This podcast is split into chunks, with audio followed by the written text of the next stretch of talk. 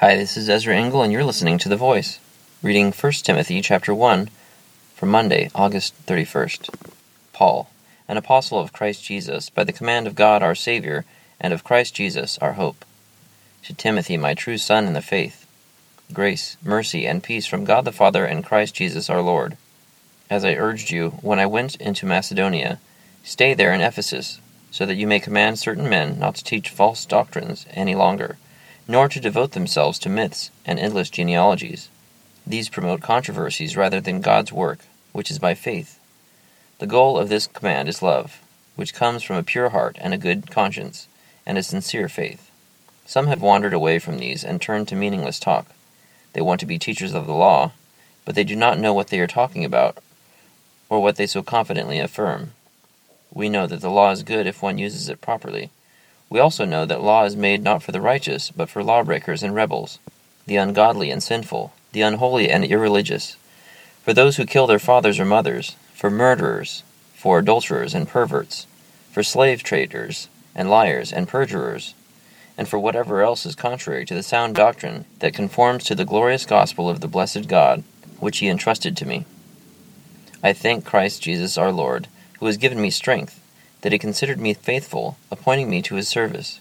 Even though I was once a blasphemer and a persecutor and a violent man, I was shown mercy because I acted in ignorance and unbelief. The grace of our Lord was poured out on me abundantly, along with the faith and love that are in Christ Jesus.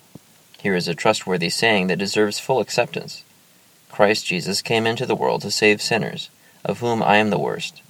But for that very reason I was shown mercy, so that in me, the worst of sinners, Christ Jesus might display his unlimited patience as an example for those who would believe on him and receive eternal life.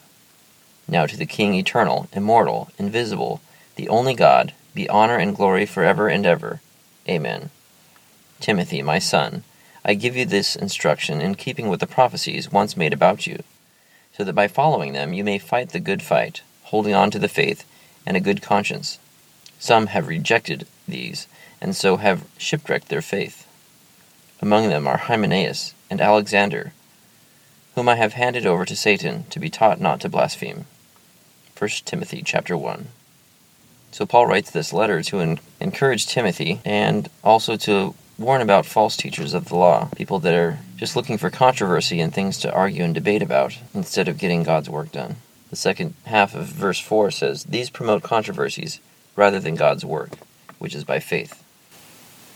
Thank you for listening to The Voice.